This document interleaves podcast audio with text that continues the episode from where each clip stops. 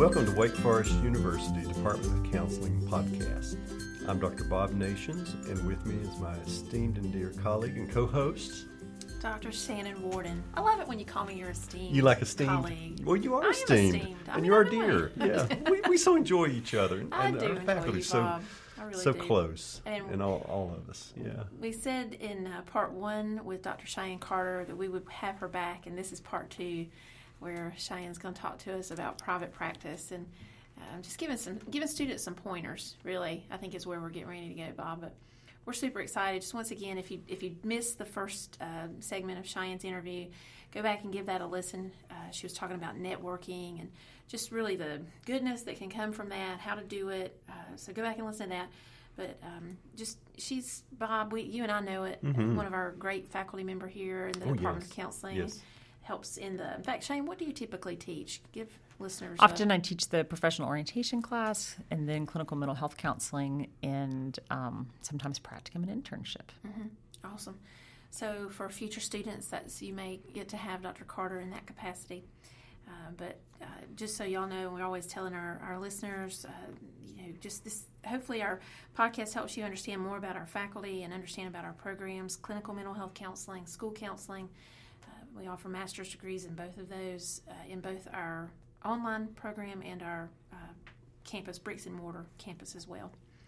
Cheyenne, I'm ready. I want to know about private practice. You, you tell us a little bit about yours 1st Mm-hmm. and then kind of uh, take take us back to some nuts and bolts. What do students need to know about private practice? So start with just. Well, I appreciate you guys inviting me back. One of the things we work with with clients often is unfinished business. And after our first interview, I feel like we still had unfinished business in conversation we still wanted to have about private practice. So, um, my background specifically around private practice is I've owned two different private practices, one in Texas, and then my practice here in Winston-Salem has been going for about three and a half years.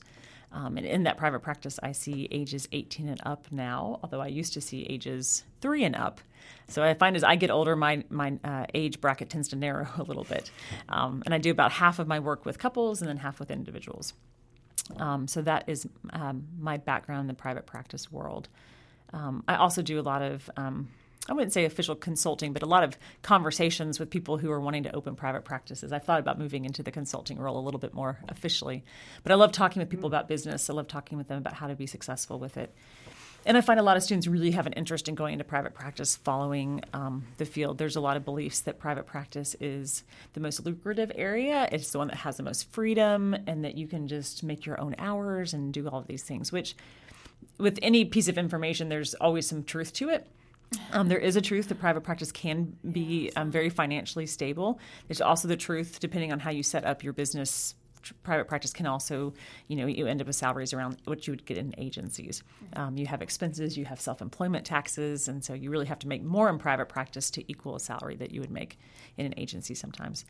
Um, so I hear those reasons as students wanting to go into the field, and like I said, there's some truth to a lot of that. You can make your own schedule, um, and you also have to fill your calendar. And so sometimes what that means is offering um, sessions in the afternoon and in the evenings and on Saturdays um, to kind of match what the client need is, um, what the demand is in the market. So for students who want to go into private practice, I always tell them, go for it. This is so exciting. It is, you know, I love it. Um, it's probably the only thing I would do. I like being my own boss. But I think it's important to have a lot of discernment and wisdom about when, when to do that.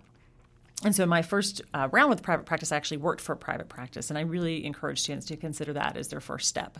If you're going to learn how to do something, I think learning how to do it underneath masters makes a lot of sense. Um, and there's lots of private practices that will employ people part time, or you can be a contract counselor, um, which means you may even just see three or four clients a week at a private practice. I know that something that was helpful for me at the first private practice I worked at was um, we had an exchange kind of agreement where she offered me free supervision and then I gave her a free hour a week of office work. And so I did a lot of shredding. That was back before most things were paperless. And so I shredded a lot of paper. But in doing that, you get to see a lot of documentation. And it was a practice that took insurance. And so I got to see a lot of what that looks like and the, the billing process. Um, watching scheduling. Sometimes I'd be answering phones. And so you really got to see kind of the ins and outs. And that was a group practice. So there were about 14, 15 other therapists.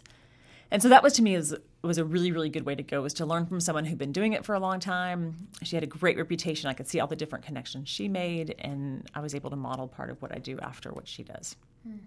and so i say first thing you know yeah. You know, keep it in your mm-hmm. mind and, and learn about it. Read the books. Um, you know, there's a lot of great blogs and podcasts about private practice. So immerse yourself in it, but really consider the wisdom of, of waiting. Um, some states you can't have a private practice until after you're fully licensed. So after that, um, after your your master's degree, many times in, in states you have to have supervised experience. Well, every state you have to. It can be between 2,000 and 4,000 hours. A lot of states won't allow you to have a private practice until you finish that. Some states you can.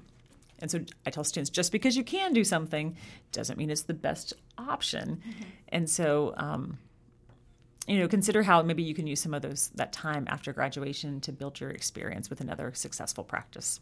Right. Really see that as a continuation of your training. Mm-hmm. Even as you said, to learn under masters who people already have figured out the ups and downs, the challenges, rather than you just jumping off and thinking, I can do this. Maybe you can, but better to spend some time studying that.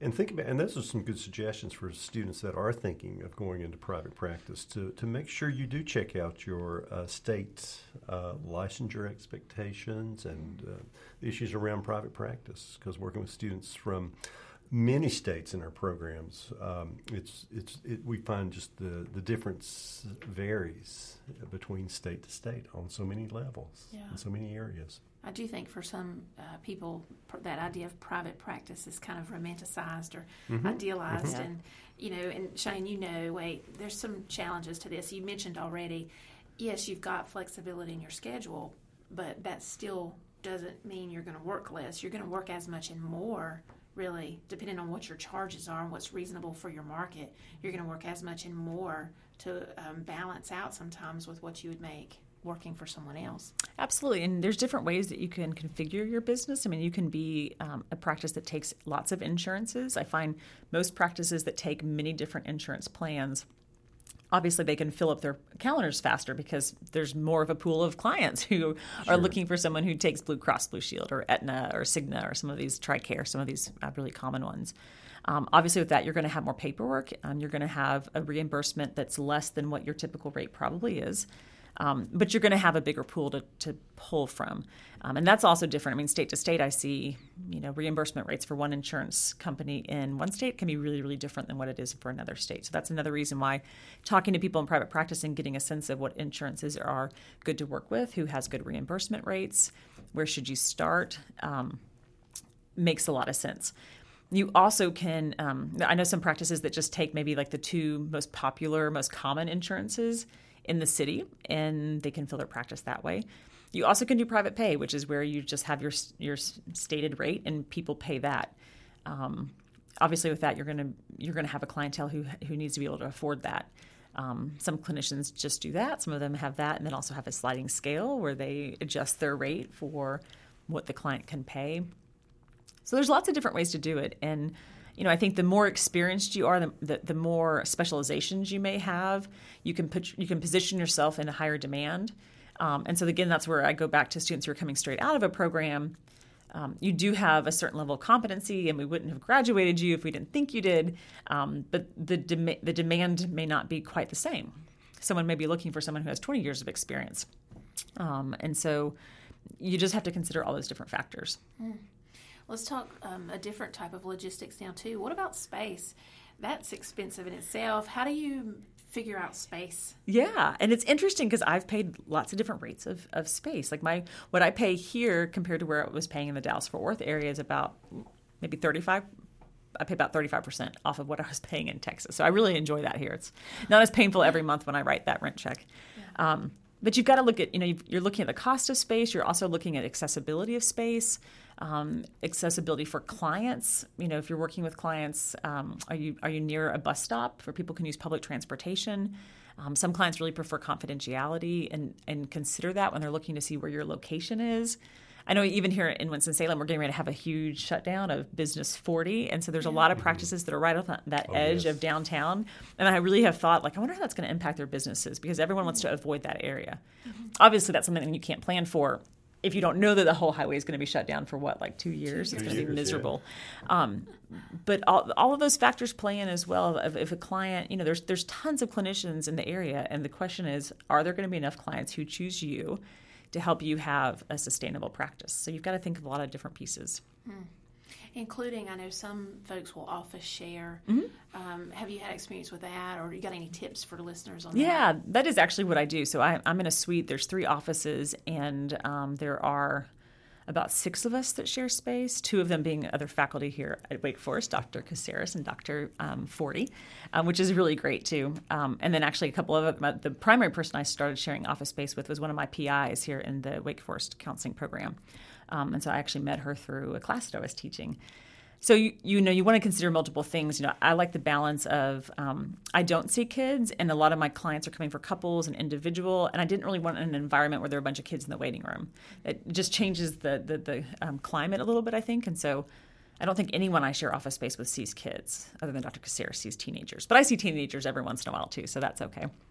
Um, so that was a piece I considered just, you know, uh, do people pay their rent on time? I don't carry the primary lease on my on the practice that we're in the building, um, but we've had some other people office share with us who don't pay their rent on time, and so that can be frustrating and, yeah. and, and difficult when you're still having to pay the rent. Right, and you know, as as you are, and I think a lot of counselors. I'm interested. I do this myself. I work a couple of different jobs, and so when you think about, as you said earlier, about the paperwork, and now you've got to worry about is somebody paying, and you're trying to make it balance with another work that you do. I mean, there are a lot of headaches, potentially potential headaches that um, students or clinicians who are thinking private practice should consider. Back to really ask a lot of questions, study the resources that are available, so that you can have anticipated some of these challenges beforehand. Um, there's a lot of potential mm-hmm. headaches, but then also a lot of potential joys which leads me, Bob. I got to mm-hmm. know why do you do it? Why do you do it? why, why, do you do it? I, you know, one of my top work values is autonomy, and so I mean, faculty oh, life, um, I think matches that well because we have a lot of autonomy as faculty members. But I just like, I like creating my own thing. I like being my own boss. I like going, you know, I, I, can open up my schedule and see more clients. If I start feeling overwhelmed, I just batten down the hatches and let some of my clients terminate. I don't add in anybody new, so I can really control my.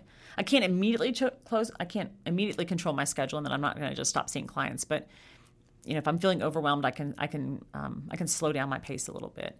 Um, but I just I love having my own creation. I think it's really about my creativity and how I express it in the world. I find that for myself too, Bob. And mm-hmm. I, Bob, you do. I do too. You still do consulting, and you've been counselor, faculty. I mean, you, we all kind of mm-hmm. understand this, but yeah. um, you know, it is nice to have balance. And, and what about really me is. at the core of that? Do I feel fulfilled exactly. and balanced? And do I have freedom to, you know, where I'm low, mm-hmm. find an offsetting factor for myself, or offsetting health or self care? You know, and, and, it's it's good. I think that is um, an important uh, and even a drawing point for future counselors of you know the flexibility that is available but the hustle that is needed as well the ability to manage mm-hmm. um, the ability even probably shine we should pick your brain on this too even i know we're already talking about space and payment and insurance but that's a lot of business mindedness you mm-hmm. need as well. And not everybody has that skill set. That's right. And that's why to me you know some people do. Some people want to um, continue and explore more resources. Most cities have a small business administration location. That's a it's a federal kind of agency i guess they would call themselves. Um, and they have chapters and branches in most cities. And so most of those will do free business coaching. I've done that at a couple different um, locations. And so that was helpful in helping me kind of put together a business plan and just kind of think through some things talk through some things. Um, but I think the piece that you also have to be able to hold on to too is that you're just going to have inconsistent um, income. You know, you, you don't know how much you're going to bring in every week. Um, if you go on vacation, the vacation's going to cost money and you're going to lose whatever money you would have made that week. I, I, get creative with that. I typically take my vacations from Wednesdays to Wednesdays. So the week that I'm leaving, I can see clients Monday and Tuesday. And the week that I get back, I can see clients Thursday and Friday. So there's very few weeks that I'm not bringing anything in. Um, but you have to be comfortable with that and be in, in a, a life space that that um, still kind of meets your needs. Yeah, it's not just uh, so easily had. I mean, there's a lot of work, a lot of hustle. Absolutely, involved. absolutely, and stress, and just I mean, this last week I was like, oh, I had a huge week, and then I looked at my next week, and I was like, where are all my clients? This is interesting. I have a lot of clients that come every other week, um, some that come once a month, and I was like, well, this is interesting. You know, this like you know huge week. This is one of my top ones in a long time, and then the next week I'm like, what in the world? And I'm like, okay, well, think about that. How's that going to play into you know financially what this month's going to look like? Um, and it all kind of shakes out in the end. Um, but I think students, again, it's just you know having conversations, talk with multiple people in private practice, get lots of different perspectives because there's lots of different ways to do it, and so really making sure that you're doing your research before you have kind of this pie in the sky idea that you're just going to go out there and make a million dollars. I mean, like I said, I mean you can do well in private practice, but you're probably not going to you're probably not going to become a billionaire. So make sure that you've got some realistic expectations. Oh man! all right, cool. Bob, that's all I've got. You got any other questions for Cheyenne? No, un- un- unless you have anything Yeah. that comes No, to I mind think that you- that kind 'cause of like This is so it up. helpful, and I, I hope our students, you know, um, and potential students will hear this. That this still, and, and, and I like how so encouraged you are about Yes. uh, what you do, and encouraging folks who are s- who are still thinking about private practice to continue to think that way, and to realize the reality of it, of, of the hard work and preparation that needs to go into it as well. So Mm-hmm. that's that's really nice to hear. Well, Cheyenne, we look forward to having you back. You Absolutely, back. We can anytime. count on- We can count on it. Anytime. Yes. Part three. Woo! All right, Bob. Yes, I think we did it again. did it again. All right.